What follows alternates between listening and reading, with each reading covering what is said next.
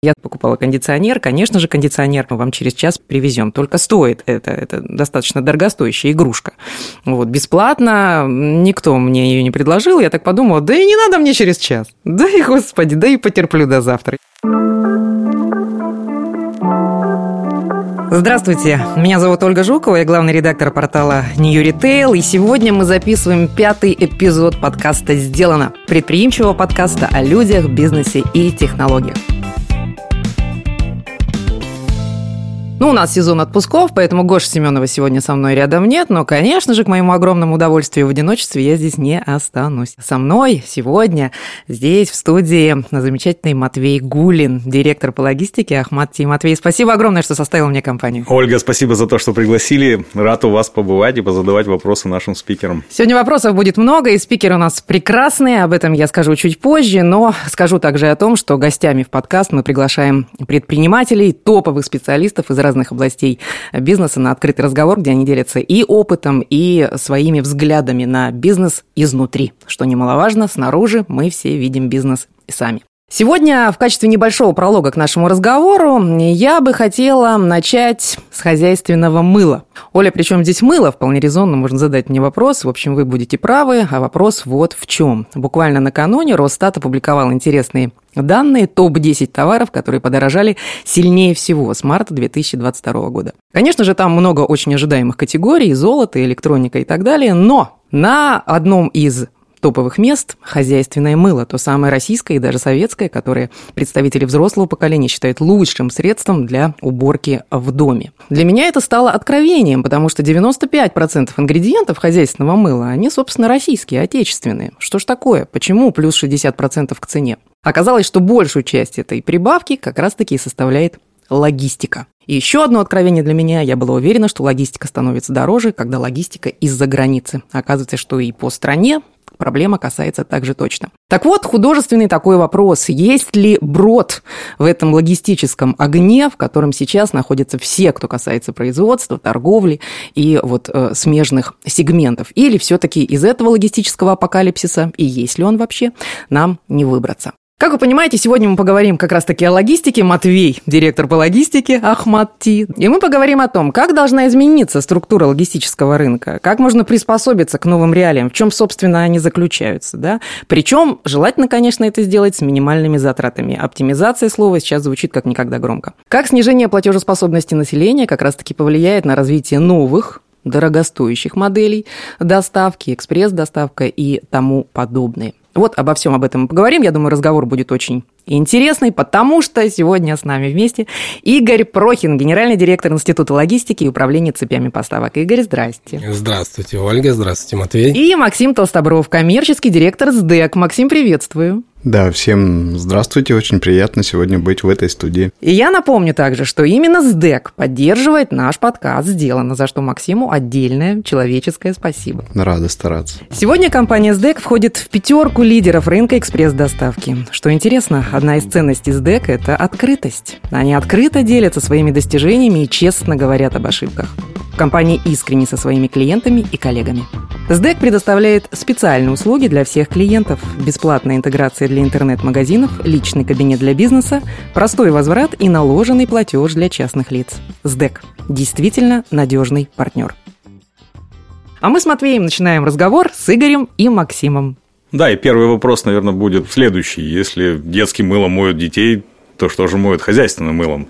Максим, вы мыло доставляете хозяйственное? Не за вас ли эти все увеличения в цене? Если детским детей, то хозяйственным хозяйство, видимо.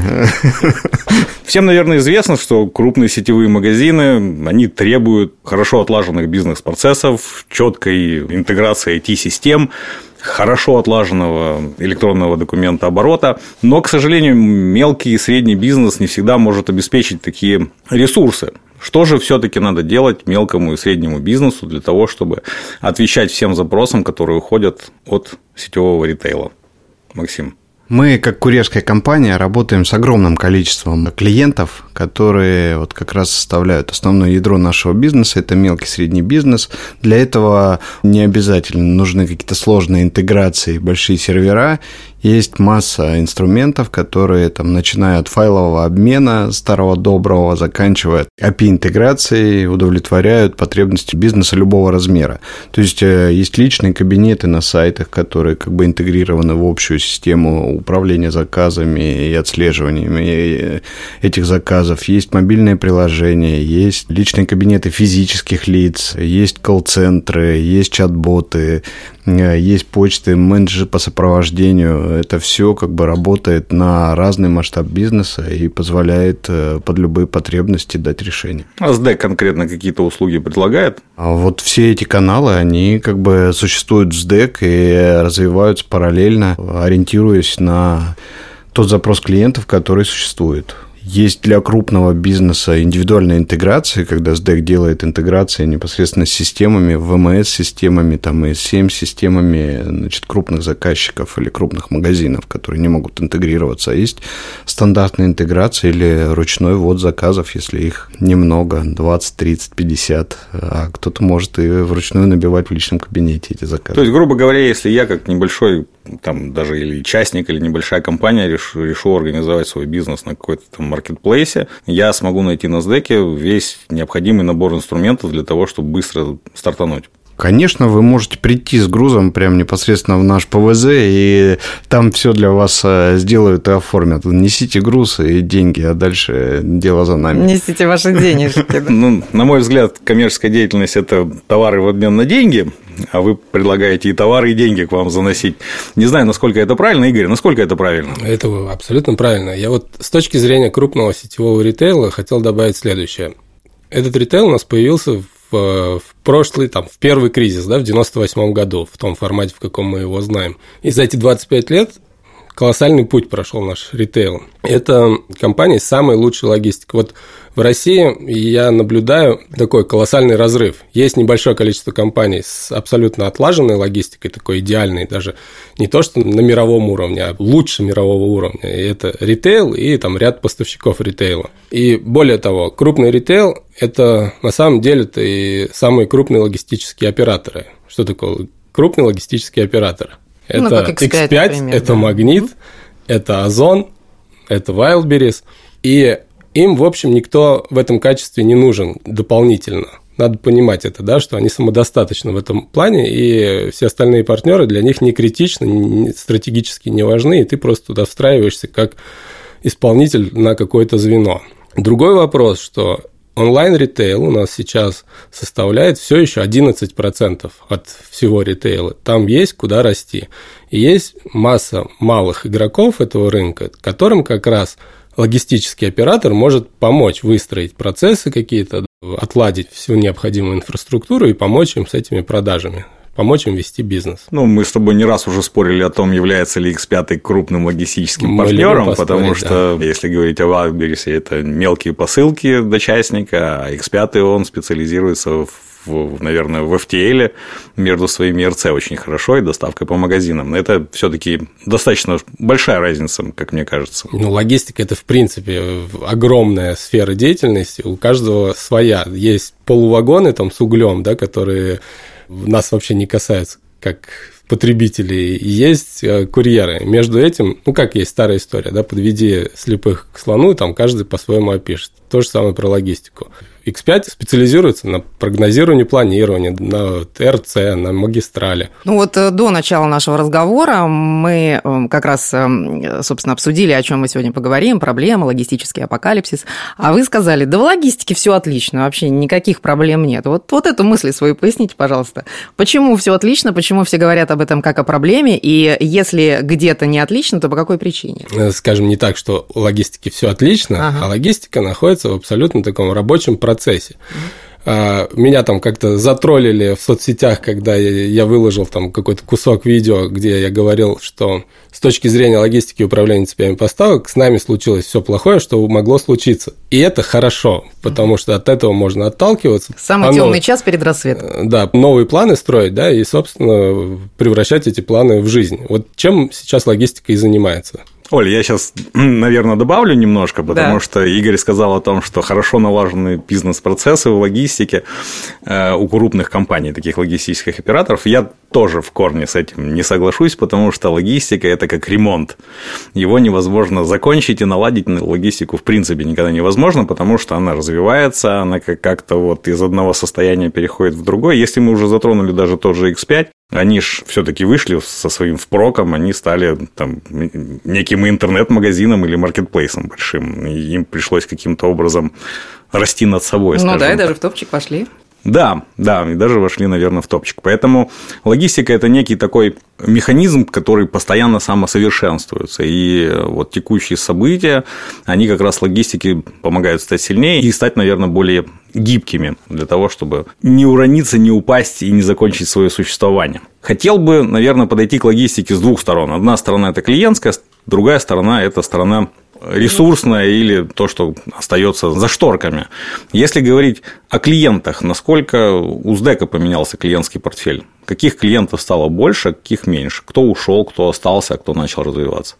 До начала всех событий февральских прирост СДЭКа в количестве посылок составлял там около 40% год году. Где-то после десятой недели, когда вот там прошел потребительский ажиотаж, связанный с э, резким скачком курса доллара и попыткой потратить все деньги на то, что еще не подорожало, наш прирост был около 60%, потом начался отток. Э, в первую очередь за счет больших крупных э, брендов западных, в основном из fashion-ритейла, которые прикрыли свои магазины, приостановили деятельность и, соответственно, свернули e-com-каналы.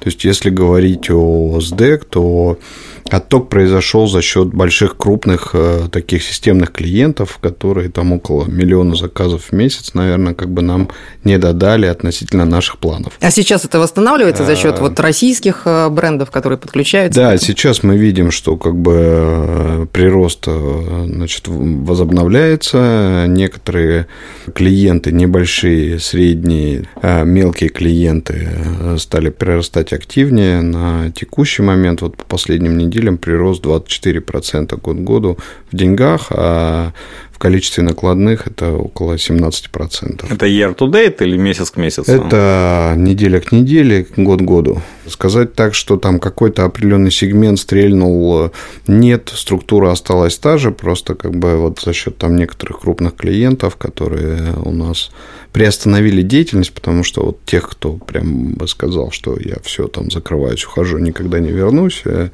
в общем-то, это все плавно происходило. Э, российские офисы, они тоже там узнавали новости из э, СМИ, и постепенно как бы сокращали свои объемы, перестав отгружать нас заказы. Есть ли такой переток между клиентами от курьерской компании и курьерской компании? Ну, несколько курьерских компаний за это время приказали долго жить, поэтому переток есть. Э, там часть свернулась компании, э, значит, мерчанты начали искать какие-то альтернативы, да, мы видим как бы всплеск интереса и приток нового бизнеса вот э, непосредственно в наш портфель происходит более активно, чем там год назад. Слушайте, а мне вот кажется, или все таки это правда? Потому что меня это не касается, я человек достаточно лояльный, и я понимаю, что сейчас сложности, если там плюс два дня, ну, как бы я потерплю. Вот с точки зрения поведения клиентов, которые делают заказы, которые сейчас э, особенно переживают за свои деньги, чувствуется ли вот какая-то такая напряженность, что будьте-ка любезны мне вот там за два, за три дня, если плюс один день, они сразу начинают атаковать, клиентский терроризм какой-то там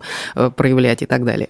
Не, ну, клиент э, король, он всегда будет хотеть быстрее, дешевле, как бы несмотря ни на что. А, скажем, клиентские привычки, они очень ригидные, и по инерции как бы все катится осознание новой реальности происходит очень медленно.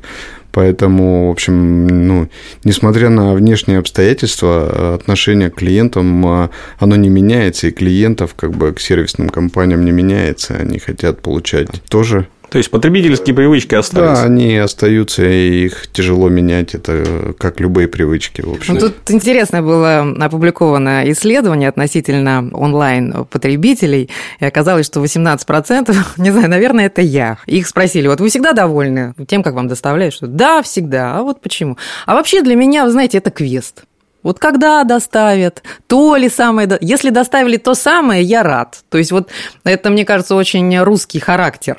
Радоваться тому, что тебе привезли, в общем, в конце концов, и быть достаточно лояльным к таким ситуациям, даже если там плюс 2-3 дня их спросили об этом. Да, я бы хотел еще добавить, что как бы очень неравномерные клиентские вот эти привычки и вообще э, место и товар, который как бы ты заказываешь. Если, условно говорить о каких-то проектах зарубежных, когда стало невозможно платить за рубеж, э, и там стали перестраивать цепочки, и там на таможне встали товары, конечно, это уже там переходит какие-то грани разумного, и кому-то все равно, а кто-то, в общем-то, возбудился и э, испытал стресс. И вот у нас последние пару лет активно э, меняли наши с вами привычки в плане вот этой самой такой экстремальной супер-экспресс доставки там за 15 минут. Это все доставки были датируемые. Это все делалось в расчете на там бесконечный безудержный рост. Вот эта часть сейчас, конечно, абсолютно точно отваливается, да, потому что нет у нас никаких ресурсов, роста мы такого не ожидаем, какой ожидали там год назад, поэтому все, кто занимался вот этим супер-экспресс там 15 минут, э, потихоньку свою активность сворачивают в этом направлении.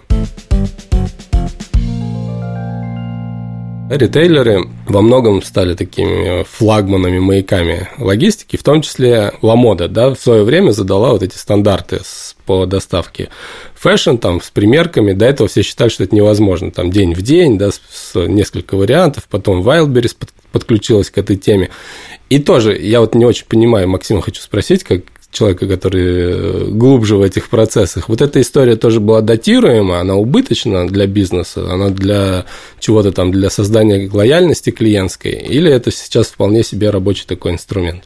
Да нет, это рабочий инструмент. Изначально-то истоки стояли у том, чтобы повысить выкупаемость, а у людей там не было привычки и понимания там своих размеров для того, чтобы не уезжать от э, потребителя там, без э, покупки, соответственно, ну вот пошли на эти истории с частичным выкупом и смежные размеры стали как бы передавать. Ну, то есть э, это заложено в марже, на самом деле в логистике ну, вы знаете, что ничего не бывает бесплатно за все, как бы приходится платить, а вопрос, скажем, э, бесплатно это или, значит, датируемо, он находился как бы на стороне мерчанта и магазина, который рассчитывал свою модель э, экономическую как бы по поводу покупок. А вот возвращаясь к рынку клиента, к логистике клиента и к Конечно же, решением, которые не вызывают удовольствия ни у одного клиента, это платный возврат, например, и там снижение всякой бальная э, система и так далее. Ну, платная доставка – это ладно. А вот платный возврат. Вы, как крупные специалисты логистики, как вообще оцениваете эти решения? Они зло, они добро, их можно избежать. Э, зачем компания? Потому что, собственно, Яком строится на том, чтобы заказывали много. Когда заказывают много, то неизбежны отказы. И вот вводить платить плату за отказы. На мой взгляд, это как бы определяется от э, позиции конкретного продавца и его там маркетинговой политикой, отношением э, с, э, со своими покупателями.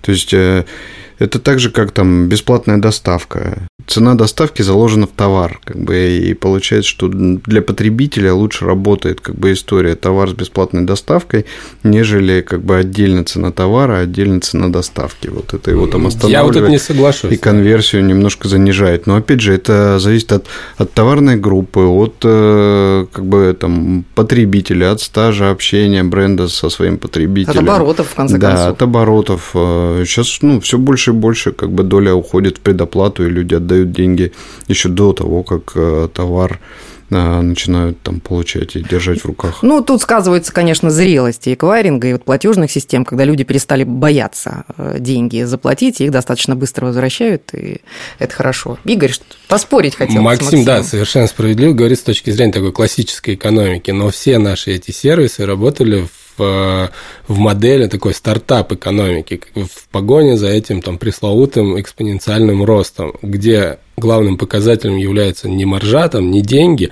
а некий traction какой-то в чем-то, попугаях, да, там, в количестве заказов, в количестве, там, в клиентской базе.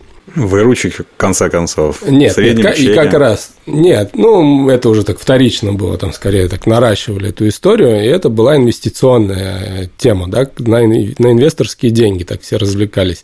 Сейчас инвесторские деньги закончились. Хочешь, не хочешь, нужно переходить к модели классической экономики, о которой говорил Максим. И здесь мы уже все вот эти излишества убираем, начинаем считать деньги, нам вот этот traction в попугаях становится неважен абсолютно, и тогда мы да, где-то там в компании вводят плату за то, чтобы получить нужный результат, чтобы не было этого, в общем, потребительского терроризма, да, там, когда набрали.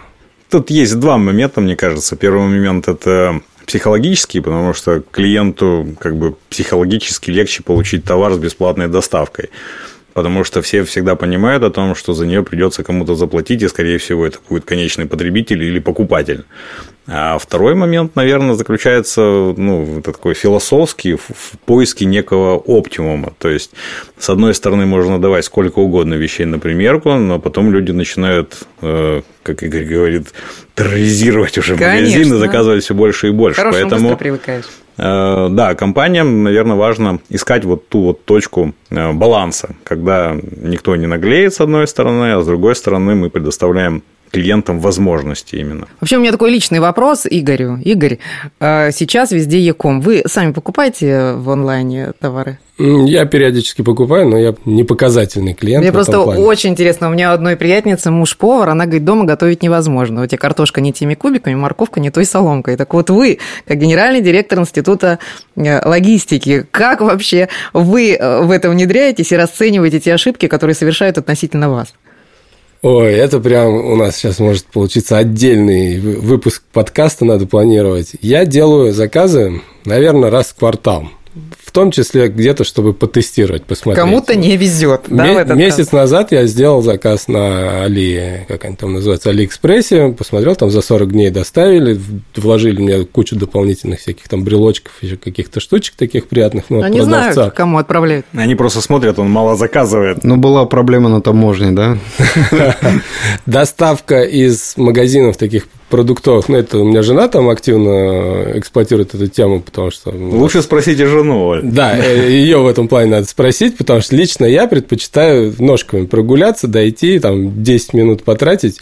А, здесь прям такая отдельная большая философская тема, знаете, когда люди говорили, что зачем я буду готовить, зачем я буду ходить в магазин, у меня освобождается там много времени, и, ну и типа я его с какой-то большой пользой проведу. На самом деле никто с особой большой пользой его не проводит, его там, как это говорилось, тренировали раньше, пока это было доступно большой палец в Инстаграме, там лайки ставить. А вот мы с э, нашим DIY ритейлом столкнулись э, зимой, мы там обустраивали наше офисное пространство, но это просто мрак. Это я не буду сейчас называть бренды.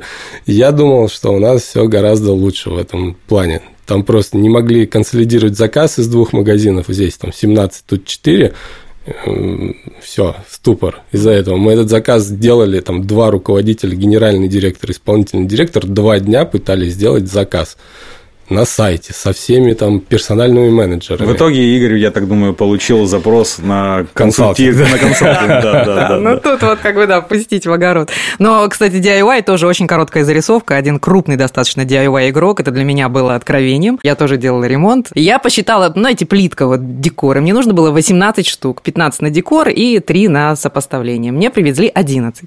Я говорю, почему 11? А больше нет. Я говорю, вы понимаете? То есть это DIY игрок. Я даже в комментариях написала, что вы должны мыслить, мыслить как человек, который делает ремонт. В общем, э, очень интересный был опыт, когда в пандемию так активно я начала осваивать российские комы. До этого все-таки такого движения в моей жизни не было. И продолжение, как раз вопрос уже, э, Игорь. Вот тут уже заговорили о том, что некоторые игроки логистические, да, крупные компании покидают рынок. Ну, в связи с этим и появились эти ниши, о которых много сейчас говорят, и, конечно, тарифы э, начали э, плавать. Какой-то образовался даже такой ценовой штиль. Вот как вы думаете, как долго он продлится – если вообще эти ощущения не обманчивы? И какую выгоду могут из этого ценового штиля и из этих пустот э, себе получить и курьерские службы, и конечные потребители, конечно? Это прям моя любимая тема. Когда в марте транспортные компании, такие радостно потирая руки, многие заявили, что сейчас у нас проблема с запчастями, там проблема с обновлением парка, соответственно, мы нашим клиентам делаем предложение на 30% дороже, мы посмеялись потому что было очевидно, что это не сработает. Клиенты, грузовладельцы получили такие предложения, побежали на открытый рынок и, конечно, нашли себе тех, кто согласился еще дешевле возить. И поэтому в марте мы получили рост на 30%, в апреле мы получили откат от базы на 30% тех же, и сейчас мы находимся в нем. Но здесь интересный такой момент рынок грузовых перевозок автомобильных внутри России, в принципе, и так работает на хлебе и воде. Ну, за хлеб и воду, в общем, они возили всегда, и им некуда ниже падать. Когда они падают еще ниже, они могут экономить только на одном – на обслуживании автомобиля они не могут экономить там на себе, на зарплате, ну, у нас, как правило, да, водитель, сам владелец там, транспортного средства, они не могут экономить на солярке, они могут так экономить на обслуживании. Сейчас мы находимся вот в этом как раз периоде, когда они вынуждены это делать. Плюс к этому периоду добавляются сложности с запчастями. Mm-hmm. Да, сейчас у нас есть мнение, что как бы параллельный импорт на 10-15% покрывает потребность, а еще вот там 85% пока непонятно, ну, как-то там это все решится. Но когда водитель экономит на плановом обслуживании, он рано или поздно сталкивается с обслуживанием внеплановым, которое в разы дороже. И, соответственно, сейчас, по нашим, так сказать, ожиданиям осенью, мы увидим вот этот обратный процесс, когда начнут активно ломаться машины, и, соответственно, мы увидим рост ставок. Ну, или какой-то дефицит предложение, а, что за собой повлечет рост ставок. И тут я хочу предостеречь компании, которые, вот как вы сформулировали, какую выгоду из этого можно извлечь. Не надо из этого никакую выгоду извлекать. Ну, наслаждайтесь окей, что вы сейчас возите там подешевле, но будьте готовы к тому, что, как у меня один раз было в августе, раздался звонок и говорят, нам надо на завтра 500 рефов от одной нашей там молочной компании будьте готовы к тому, что можете столкнуться с такой ситуацией, да, угу. в какой-то там обозримой Но если это завтра, то это можно дорого сделать. Это сразу Это было в принципе невозможно. В Москве 500 рефов, в августе в пик нету в принципе свободных. Но если говорить о нескольких составляющих логистики, транспорт – это же не единственная составляющая. Есть такая составляющая, как склад.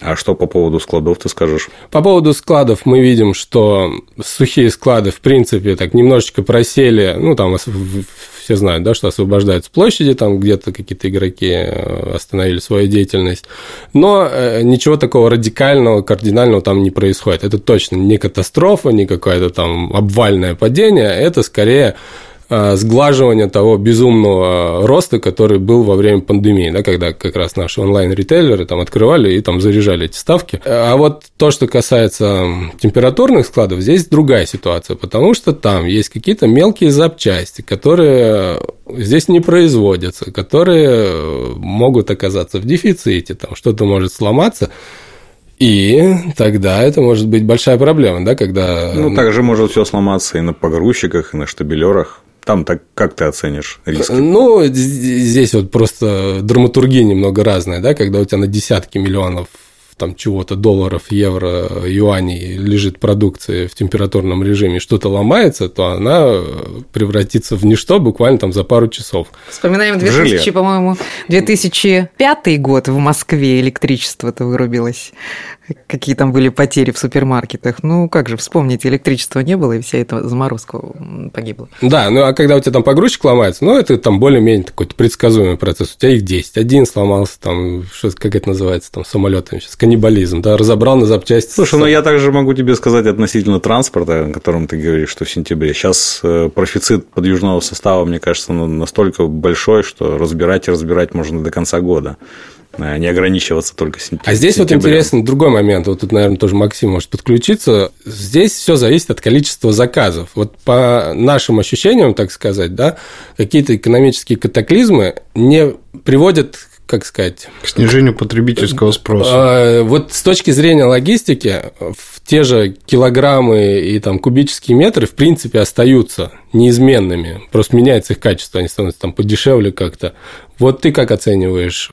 У нас просто поменяется структура вот этого потребления, а для логистики это не сильно как-то... Ну, я в этом уверен, что как бы потребительский спрос, он никуда не исчезнет. А в условиях того, что доля там того же икома, она все больше и больше как бы занимает долю розницы, то есть мы это падение как логисты э, не будем замещать. А на стороне потребителя может ну, поменяться бренды, поменяться ценовая категория, как бы даже в связи там, с падением а, уровня доходов, да, это потребление будет, просто оно перейдет э, немножко в другой сегмент момент. И, соответственно, количество заказов, а, оно будет э, восстанавливаться. То есть, э, в любом случае. То есть, вот это э, такой ключевой момент, за которым надо следить. Если все пойдет по такому пути, то никакого профицита подвижного состава не будет. Да, люди сколько потребляли килограммов и кубических метров, столько они и продолжат потреблять просто, может быть, сейчас был какой-то спад, да, на эмоциях, ну, вот эти, как бы, качели-карусели включились, что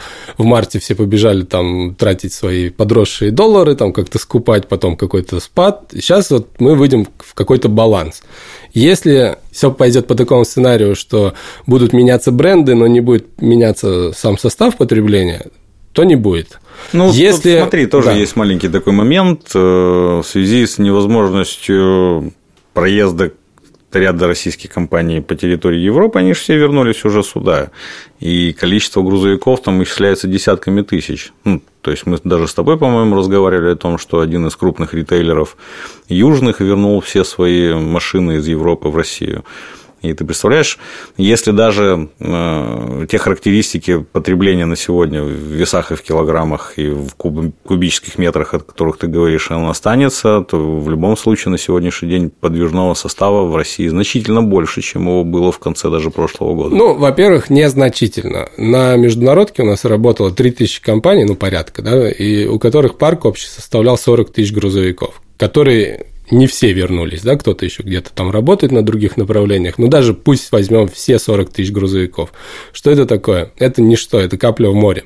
У нас по данным ГИБДД 7 миллионов 300 тысяч, что ли, грузовиков ну, это все, включая там все, не знаю, мусоровозы какие-то там коммунальные, а по данным автостата там что-то около 4,5 миллионов э, коммерческого транспорта, и в Платоне около полутора миллионов. Что такое 40 тысяч грузовиков, которые добавились к этой сумме? Они растворятся незамеченными. Другой момент, вот недавно какой-то материал выходил в СМИ, э, где попытались там построить прогнозы о том, что будет с тарифами. Давали мне запрос, я не успел там от, ответить вовремя, но вот сейчас как раз пользуясь случаем расскажу. Там в этом материале делали фокус на то, что крупные компании, вот они сейчас э, определяют э, тарифы таким образом, другим образом, да, у них там какое-то изменение. Я хочу к этому добавить, что крупных компаний грузовых перевозках нет в принципе. Это рынок, как вот в учебниках, чистой конкуренции. Ни у кого там никакой доли. Самая крупная компания Сельта там на пике могущества 6 тысяч грузовиков. Тоже в, общей, в общем количестве грузовиков это ни о чем. И они вообще никак не определяют рынок. У них была там немножко другая такая бизнес-модель, да, когда они брали грузовики в лизинг, там как-то откатывали, потом продавали и, в общем, на этом зарабатывали. Вот сейчас это, может быть, немножко поменяется. А в принципе, погоду на рынке определяет вот этот дальнобойщик, который сам владелец старой машины, сам за рулем, успешно ведет бизнес, взял там сына, взяли вторую машину. Вот это такой как ты оценишь долю этих частников? А, не я ее оцениваю, она в Платоне, ГИБДД. в статистике Платона а, что-то типа 85%. Я так и думала, что процентов 12 процентов ИП, 60 там что ли с чем-то процентов физики, и там малая доля это юрлиц. Это в Платоне, это тяжелые грузовики, которые ездят по федеральным трассам. Если дальше копнуть там газели и так далее, там эта доля приближается к 100 процентам. Если мы уже заговорили о рисках и издержках, их росте или падении, что сейчас происходит в курьерских компаниях, Максим? как изменились ваши издержки и как вы видите их изменения в ближайшем будущем. Мне интересно, что выросло, а что все-таки упало. И насколько? Да. Процесс, скажем так, оптимизации цен, он происходит вообще перманентно и постоянно. Нельзя сказать, что резко что-то выросло. Здесь влияние объема, наверное, больше всего как бы влияет вот на ту часть постоянных расходов, которые живут э, в инфраструктуре. Ну, в первую очередь, это складская обработка, наши хабы, которые там независимо от объема, в общем-то, требуют постоянное количество денег, э, значит, для того, чтобы они работали. Вот, есть там доля персонала, можно говорить о том, что аутсорсинговый персонал, который в прошлом году там а, сильно подорожал, то в момент, э, скажем, ну, весны этого года все вернулось на круги своя, и, в общем-то, высвободился персонал, и ставки пошли как бы вниз. Поэтому вот э, грузчики, кладовщики, которые там э, аутстаффингом предоставляются, они, скажем так, подешевели э, с точки зрения инфраструктуры она не сократилась, хотя ну, многие начали ее оптимизировать, значит, эту инфраструктуру начались переговоры там с арендаторами по поводу снижения ставок, ну, как вот Игорь говорит, это какие-то локальные истории, это не системная такая тема. Вот. Ну, ставки на перевозку, они тоже постоянные.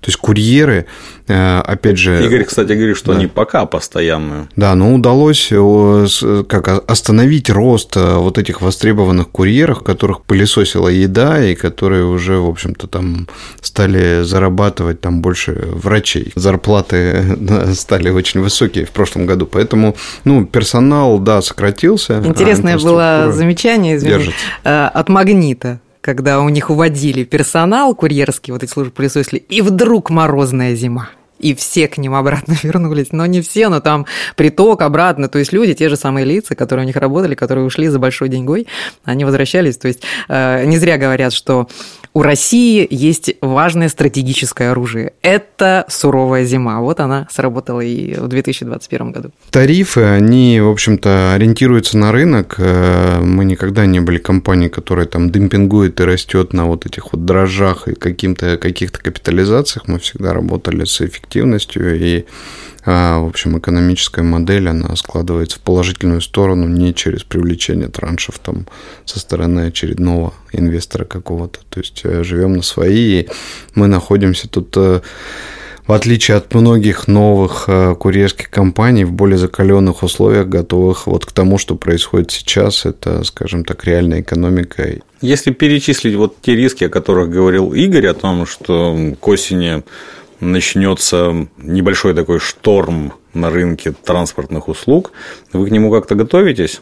Ну, я скажу так, что мы готовились, и мы там часть транспорта вот наемного начали менять своим, получили от заказов только часть, потому что начались вот эти вот все истории с лизингами, да, и выходом автопроизводителей с рынка, вот, ну, они нам с лихвой компенсировались, как бы вот тем освободившимся транспортом. Для нас точно хватит, как бы из этих там 4 миллионов или полутора миллионов грузовиков. Перевозки это не основная часть как бы нашего бизнеса. В основном это первая последняя миля, это пункты выдачи заказов, складская обработка, она большую долю занимает, чем перевозка. А мы как раз начали сегодня разговор с э, крупные сетевые розничные компании, малый и средний бизнес, да, и вы сказали, что малый и средний бизнес, в общем-то, это костяк такой, да, аудитории. Вот интересно было бы мне узнать, а какие может быть, новые решения для как раз э, малого бизнеса СДЭК предоставляет, который позволяет э, им в том числе оптимизировать курьерку и доставку на последние мили. Ну, тут ничего особо нового как бы нет. Э, на самом деле мы активно... Доставка сборных грузов. Ну, ну да, ну, то есть мы начали развивать тему доставки сборных грузов, э, значит, и там расширять географию. Все игроки сейчас как бы двигаются навстречу друг другу. Сборные грузы в сторону мелких, мелкие в сторону крупных, там мы точно понимаем, что FTL не наш бизнес, и full траки как бы эта история вот там связанная с лизингом и финансами больше, а с точки зрения заработать имеем какую-то свободную провозную емкость на наших регулярных маршрутах. И комбинируя ее как бы с дополнительными машинами, мы свой поток как бы разбавляем, скажем, менее требовательным к срокам а, грузам, которые могут а, плотнее значит, размещаться в машинах, и мы можем составлять конкуренцию с учетом того, что там наша сеть покрывает более 40 тысяч городов, и мы можем довести там груз э, практически до любой точки.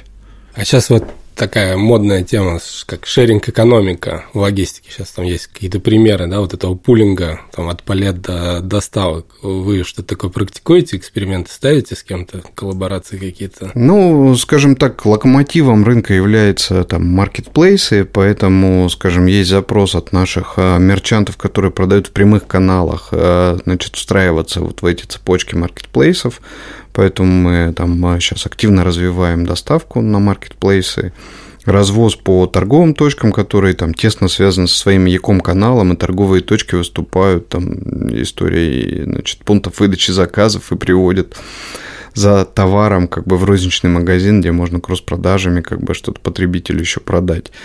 Вот. Э, а, скажем так, работа отраслевая и с конкурентами, которая там, происходит испокон века на протяжении всех там 23 лет существования СДЭКа, она не останавливается, и даже сейчас есть какой-то дополнительный запрос от этого. Мелкие и средние, там, те же курьерские компании, они используют СДЭК для расширения своей значит, э, сети под своих клиентов, забирая логистику, например, ну, там, центрального региона на себя – мы активно сотрудничаем. Также и мы когда-то начинали и работали со всеми крупными там мировыми брендами в такой кооперации. Слушайте, а вот э, клиенты, ну, бывает так э, немножко, ну, жестят, да, скажем такое слово. То есть самый любимый аттракцион – это заказать один и тот же товар с нескольких площадок, кто первый добежит того и тапки. А ритейл, как-то меняются взаимоотношения с ритейлом? Может, какие-то особые требования? Может быть, тоже что-то и неудобное появляется в этом во всем? То есть я хочу даже пояснить. Э, до пандемии э, ритейл, производитель, логистика, такие все сидели по трем кочкам, понимая прекрасно, что они где-то в одной лодке, но все равно у каждого были претензии, и э, все всегда друг другом были недовольны. Потом в пандемии вроде как поняли, что, ну, одно дело делаем, ребят, надо договариваться. Сейчас сейчас вот эта вот логистическая вся шумиха, она может быть, я этого не знаю, потому и задаю вопрос, может быть, привела тоже к каким-то качественным изменениям, может быть, даже вот со стороны ритейла какие-то новые требования, новые э, ожидания, а может быть, наоборот. Я хочу сказать, что вот 2020 год коронавирусный, да, когда вот э, все случилось, и всех заперли на карантины, потребители и ритейл, в общем, он был, э, скажем, более показательным, потому что ритейл осознал как бы важность иком-канала и значит, э, его работоспособность там в любых условиях, включая вот такие, значит, когда все на карантине. И тогда ну, пошли инвестиции, тогда пришел большой какой-то крупный сетевой ритейл, э, и, в общем, тогда появилось ощущение, что мы в одной лодке, и должны помогать друг другу. Ну, есть просто кто более экспертен и имеет больший стаж работы в Яком канале и понимает все подводные камни. Есть тот, кто делает первые шаги, и у него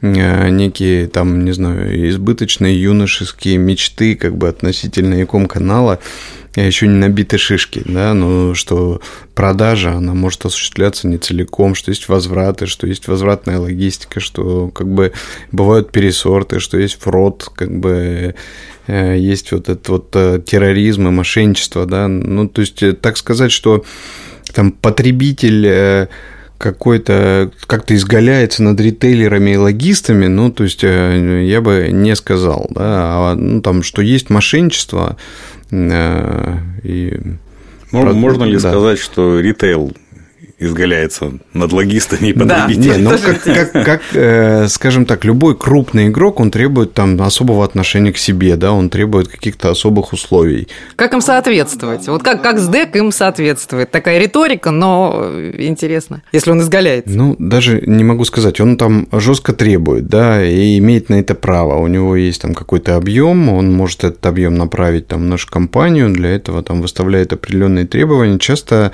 они на старт старте не соответствует тому, что потом происходит там, спустя 3-4 месяца. То есть есть эффект вот этой притирки, мы договариваемся, запускаем проекты как бы на 3-4 месяца, а потом смотрим по факту и на маржинальность, и где-то мы готовы там поделиться в открытую там своей маржой, мы отстаиваем там свои интересы и там получить объем без того, чтобы там получить какую-то прибыль и маржу, нам не интересно. То есть уже там какой-то экономии от масштаба мы не получаем в таком размере, чтобы какого-то клиента на любых его условиях как бы заводить внутрь компании.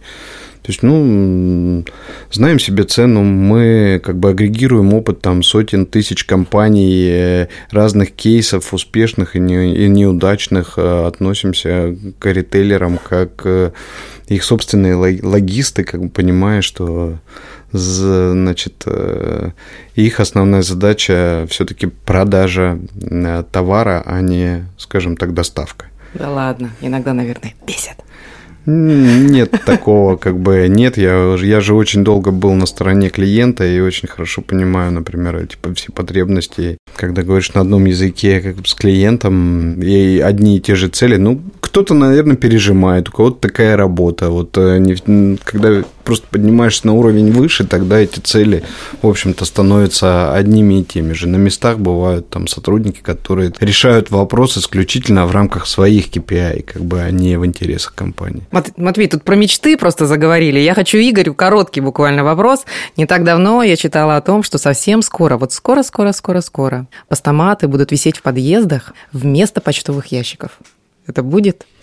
Вполне. Это моя мечта. Это вполне себе реалистичная картина, да. Мы семимильными шагами ну, а по, Нормально. Почему, мы не, можем, а почему мы не можем сказать, что это уже происходит? А То где есть, это происходит? Я ну, почитала я... об этом как о проекте, и мне очень понравилась эта идея, и сейчас, думаю, вот о мечтах заговорили. Ну-ка я спрошу, есть ли... Ты почему-то спросила Игоря об его потребительском опыте, я совершенно не спросила меня о моем потребительском опыте. Я тебе скажу, что там прошлый год и позапрошлый я активно заказывал товары с Алиэкспресса китайского, и мне их привозила Почта России. И вот все мелкие пакеты, они аккуратненько клали мне в почту почтовый ящик. Поэтому для меня постамат и почтовый ящик уже это, наверное, одно и то же.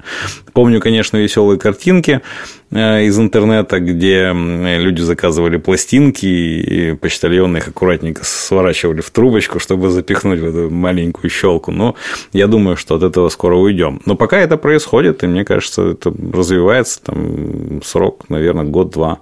Наверное, это так. Потому что скоро для постаматов места закончатся, и будем ждать, когда компании, как Pickpoint, например, начнут уже ставить свои автоматы в подъездах домов. Хотел вспомнить все-таки дедушку Вильфреда Парета и спросить Максима о том, что наверняка э, основная масса сетей выдвигают курьерским компаниям одни и те же требования. Вот это какие требования и насколько они серьезные для вас? Все хотят э, быстро и дешево. Э, значит, э... Но почему-то он не сказал, что качественно. Э, нет, ну, значит, э, качество это само, само собой разумеется. В общем, э, кли... службы клиентской поддержки, которые как бы существуют вот в интернет-магазинах там, больших сетей, они, конечно, хотят контролировать процесс. Основное это там полный контроль и поддержка со стороны менеджеров, быстрые ответы на случай как бы решения каких-то нетипичных различных форс-мажорных ситуаций. То есть... Максим, э, я больше вот э, мне чем нравится Игорь как директор института логистики в том, что он начинает всегда сыпать цифрами. Это вот какой-то кладезь цифр. Э, и я как логист обычно пользуюсь тоже какими-то абсолютными понятиями, нежели относительными. То есть быстро, дешево, это все-таки относительно. То есть что такое быстро? Вот. Ну, это соответствие обещанным срокам, то есть непосредственно уровень качества не ниже там 93%. Обещанным обещанным, обещанным сроком. Ну, тарифный... То, что обещает ритейлер План... своим покупателям. Да, плановые тарифные сроки, которые обещает курьерская компания по доставке заказа, и то, что, в общем-то, потом трансформируется в обещание ритейлера своим покупателям. А было такое, что у вас, например, есть там сроки, как Игорь говорил, там за полчаса, а ритейлер хочет, говорит, я хочу 15 минут. Это совершенно другой тип доставки, который вот связан там с едой и там доставкой быстр, ну, быстрой доставки гиперлокальной, где там непосредственно из точки или Store доставляется до последнего потребителя. Вот э, мы подготовили базу для того, чтобы доставку такую курьерскую по требованию осуществлять до двери. Вот э, и в Москве запускаем, раскатываем ее уже вот в этом месяце до вот э, раскатывания этой гиперлокальной доставки э, опираться на какие-то сроки там в течение часа или даже там в часовой интервал попасть в назначенную дату как бы не, ну, не приходилось говорить. Обычно на рынке это интервал там трехчасовой, но хоть хочется отметить, что курьерская доставка вот этих потребительских товаров, она последние там 3-4 года постепенно как бы уменьшается, все большую долю забирает на себя пункты выдачи заказов и постаматы, которые находятся в удобной локации, и человек планирует свой как бы поход в этот пункт выдачи заказов за товаром в удобный ему интервал э, в свободное время. Мне просто всегда было интересно, кто является источником роста всех этих услуг и э, возможностей. Вот если взять вот эту вот троицу э, курьерской компании, ритейлер и покупатель, кто там ну, реально декларирует правила, потому что я слышал такие мнения, что вот мы услышали, что клиент хочет купить холодильник прямо сегодня и решили, а почему бы не сделать доставку день в день. Э, слышал также мнение о том, что да клиенты сами иногда не знают, чего хотят. То есть мы им предлагаем и говорим, что хотите холодильник сегодня. Говорят, да, точно, вот это вот сервис. Э, Все-таки вот ну, в этой троице кто является Э, вот этим вот двигателем или источником прогресса. А я думаю, тут переходящее, как бы просто вымпел, который там ходит от одних к другим, и там каждый подстраивается там под конкуренцию, ритейлеры подстраиваются между собой под эту конкуренцию, если кто-то придумал и что-то как бы внедрил, то начинается э, ответная реакция, но также и курьерские компании. Э, понятно, какие-то сервисы, они абсолютно новые, и там выходят на рынок э, и предлагаются, иногда летят, иногда как бы загибаются. Есть какие-нибудь вот такие вот примеры какого-то положительного опыта, который курьерская компания предложила, он реально залетел, и все сказали «Вау!» ну, Я бы как раз хотела сказать про Озон, да, то есть совсем а, недавно, буквально полторы-две недели тому назад, они рассказали о том, что они сворачивают пилотный проект по 15-минутной э, доставке, потому что все было хорошо, все всем, конечно же, нравилось. Булочка с маком за 15 минут. Почему-то всегда этот пример. Булочка с маком. Я не знаю, почему нельзя выйти ее купить. Или мороженка. Вот, мороженка еще. И всем все нравилось, но они провели исследование. Оказалось, что все-таки покупателям принципиальней широкий ассортимент, который за 3 часа они могут собрать со своих дарксторов. За 15 минут они могут там ухватить грейпфрут, мороженку и булочку с маком вот таким образом. И они ее как раз-таки свернули. Потом была новость о том, что Сбермаркет хочет ее свернуть. Но Сбермаркет почему-то стал оспаривать этот инфоповод, хотя, мне кажется, в общем-то, дыма без огня не бывает. А, та же самая приблизительно будет история. Поэтому 15-минутная, она дорогая, а вот про холодильник за час, Матвей, как раз ответ тебе по моему клиентскому опыту, потому что, конечно же, есть. Я покупала кондиционер, конечно же, кондиционер Ольга Юрьевна мы вам через час привезем. Только стоит это, это достаточно дорогостоящая игрушка.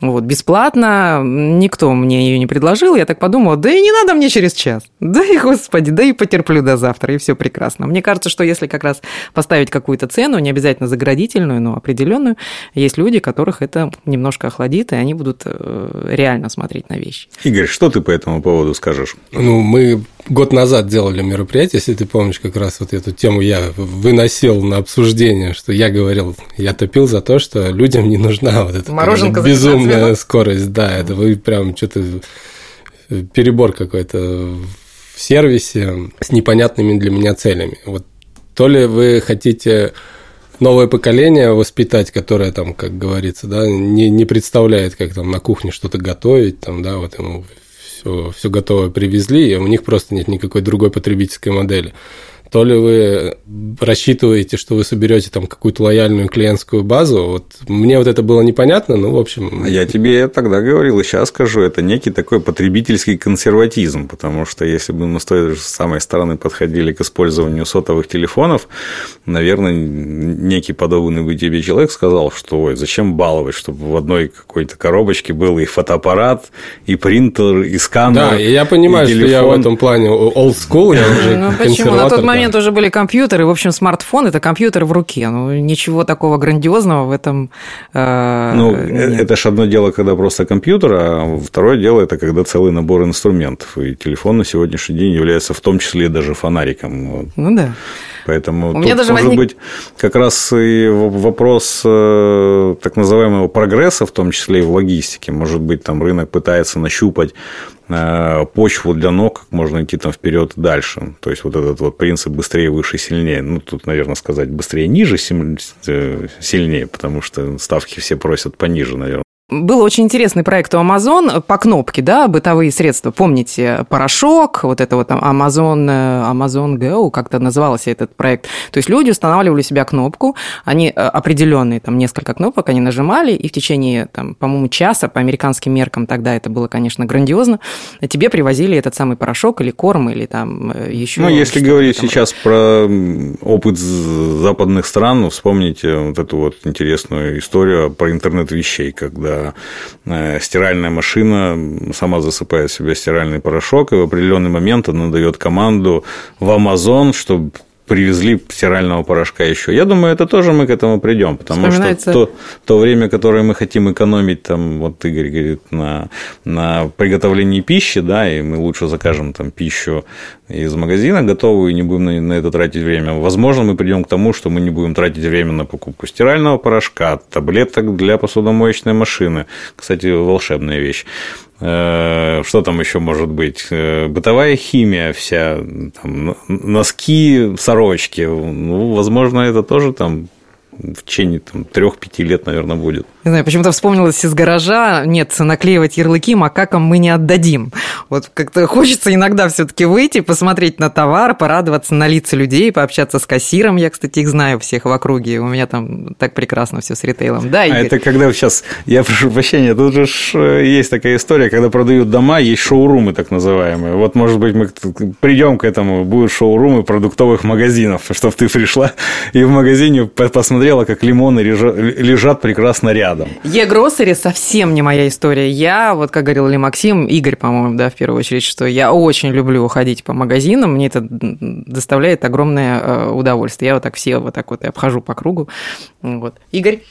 Ну, я тут хотел напомнить, что полгода назад мы видели из ну, чуть больше, да, чем полгода назад из мирового сообщества такие обратные примеры, когда эта активность начинала сворачиваться. В частности, в Нидерландах, если не ошибаюсь, там запретили в каком-то городе открытие новых дарксторов, и вот как-то ограничили э, курьерскую активность, да, потому что жители стали жаловаться, потому что это вот новый формат, да, с одной стороны, это такой комфорт тебе как потребителю, все привезли, доставили, как в этом мультфильме про нехочуху, да, там, помнишь, такое был. А с другой стороны, когда ты выходишь, и у тебя там куча курьеров в ожидании заказов под окнами, там, где как это называется, ну, где Dark кто-то решил открыть, и это меняет ландшафт вообще города, и это тоже не очень хорошо. Это отличный пример, да, потому что можно наращивать эту доставку, но ее нельзя сделать незаметной. Это, конечно, было бы совсем идеально, чтобы они летали где-то там в Поднебесье. Оль, это, кстати, да? точка роста. Это точка роста, потому что это может быть... Летающие курьеры. Ну, не летающие дроны. Мы же видели эту историю на сегодняшний день с ездящими этими повозками Яндекса по улицам. Возможно, скоро это будет Амазон все это патентует. Да, кстати, у Амазона запатентована технология. Не факт, что она реализуется. Возможно, Дирижабль над нами с запасом. Я думаю, что особую популярность приобретут стрелковые клубы. Я просто в этом уверена. Это будет прямая зависимость. Максим, как ты нарисуешь будущее курьерской доставки? Есть какие-то вот у вас, возможно, наработки, патенты?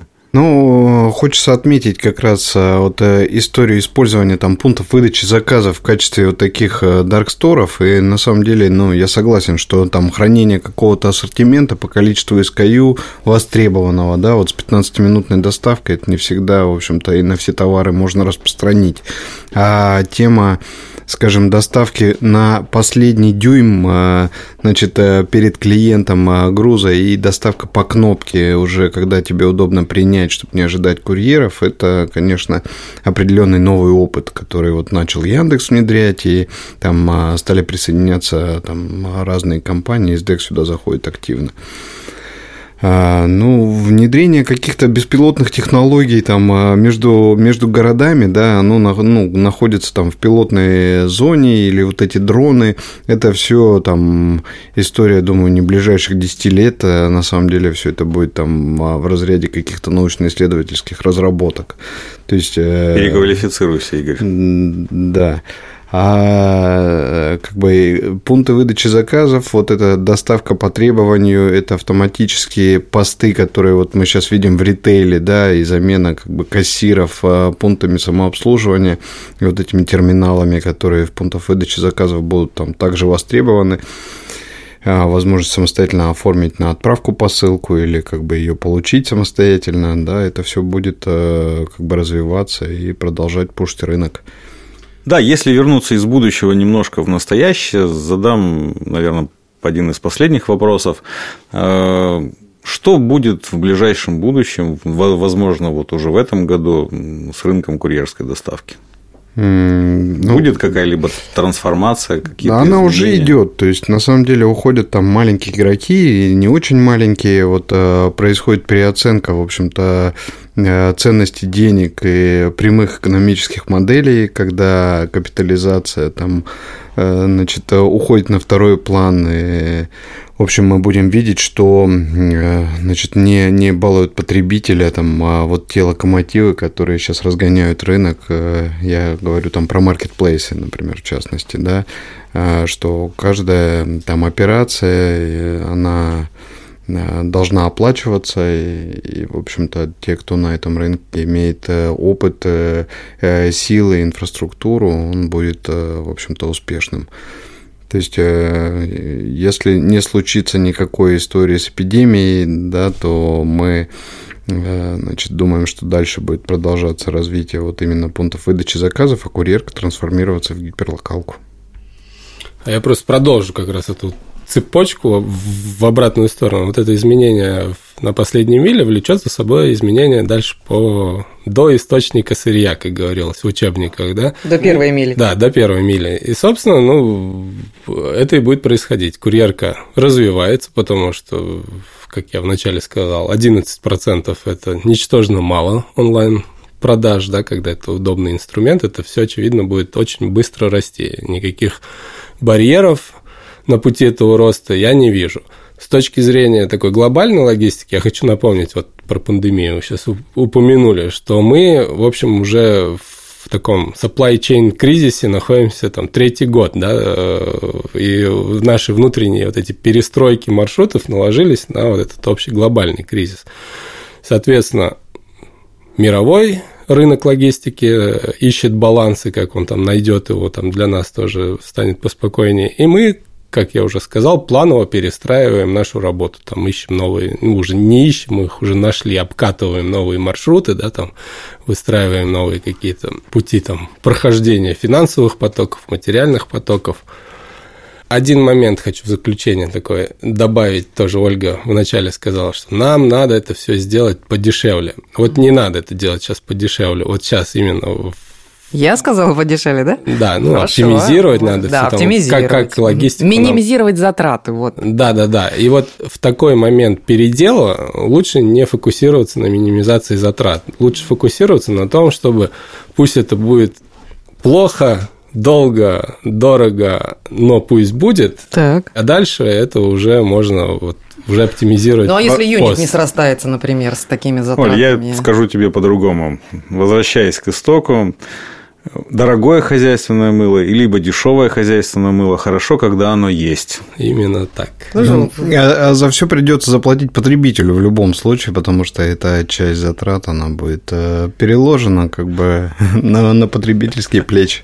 А когда не сойдет Такой... юнит экономика, включится невидимая рука рынка и Это драма, Максим. Я бы об этом не говорил. Это драма. Я думаю, что мы тоже, может быть, будем зарабатывать, и наши зарплаты будут индексироваться, поэтому не хотел бы говорить говорить о плохом. Ты прям так за все заплатит потребитель. Кошмар, Мне почему-то сразу сошлось кнопка и зарплата. Нажимаешь кнопку, поступает зарплата. Я думаю, о, как-то у меня в голове образ такой. Я, наверное, последний такой вот вопрос Игорю э, хочу задать. Ну, в самом начале нашего разговора Игорь сказал о том, что самое страшное с нами уже произошло. Правильно ли я понимаю, что цепочки поставок уже в пандемию выдержали вот это напряжение, и сейчас говорить о каких-то особых подходах в цепях поставок вот не приходится? Те э, наработки, те нововведения, та оптимизация, которая была проведена с 19 по 21 год, вот сейчас она должна, в общем-то, работать. В принципе, да, ничего такого принципиального нового за, там, с 24 февраля с логистикой не произошло. Ну, поменяли там, да, подходы, маршруты. Основной этот нагрузочный тест мы прошли там 2-3 года назад. И все-таки один момент я хочу отметить, продолжение того, что я там в середине нашего разговора где-то как-то упоминал, это устойчивость цепей поставок, которая зависит от слабого звена. Вот хорошо бы заниматься мониторингом своих цепей поставок, понимать, чем живут твои партнеры в цепях поставок, твои логистические операторы, твои контрагенты, поставщики, потребители, чтобы не, не получить какой-то сюрприз, что вдруг раз внезапно кто-то с рынка ушел. А о чем это говорит? О том, что не надо выдаивать своих друзей, так сказать, по цепи поставок, и желательно послеживать за их состоянием, мониторить, и, может быть, в каких-то определенных обстоятельствах где-то и поддержать, помочь, да, чтобы выровнялся. Логистика – это наука поиска баланса. Вот, чтобы выровнялся, появился этот самый баланс, да. Так как у меня был пролог, у меня был, конечно же, эпилог, но после этой фразы твоей, Матвей, даже как-то сложно что-то говорить, но все таки я скажу. Мне почему-то а, захотелось э, таким вот э, финалом нашего разговора сделать э, слоган американской почты. То есть ни снег, ни дождь, ни жара, ни мрак ночи не удержат наших курьеров от выполнения их миссий. Мне кажется, что этот слоган американской почты очень подходит к тому, о чем мы сегодня говорили, потому что разговор получился, ну, достаточно позитивный, да? Да. Еще раз напомню, что это пятый эпизод подкаста «Сделано». Сегодня мы говорили о логистике. Конечно же, мы благодарим за беседу, за участие в нашем сегодняшнем разговоре Игоря Прохина, генерального директора Института логистики и управления цепями поставок. Игорь, спасибо огромное. Максия Толстоброва, коммерческого директора СДЭК. Максим, спасибо огромное. Спасибо вам. Ну и, конечно, отдельное спасибо Матвею, за то, что поддержал наш подкаст сегодня, я надеюсь, не в последний раз. А также я хотела бы напомнить о том, что этот подкаст, подкаст сделано, запущен благодаря поддержке нашего партнера, логистического оператора СДЭК. Я, в свою очередь, также хотел добавить о том, что со СДЭКом в ближайшее время мы запускаем второй совместный проект, который будет называться «У курьера есть подкаст. И именно там я буду говорить с гостями о том, что стоит за доставкой и ежедневной логистикой. Не пропустите. Заполняйте короткую форму, размещенную в описании, и мы обязательно сообщим вам о первом выпуске. С нами была Ольга Жукова, главный редактор портала New Retail. И Матвей Гулин, директор по логистике компании Ахмат Ти. Слушайте подкаст «Сделано» на всех удобных для вас площадках. До свидания. До свидания.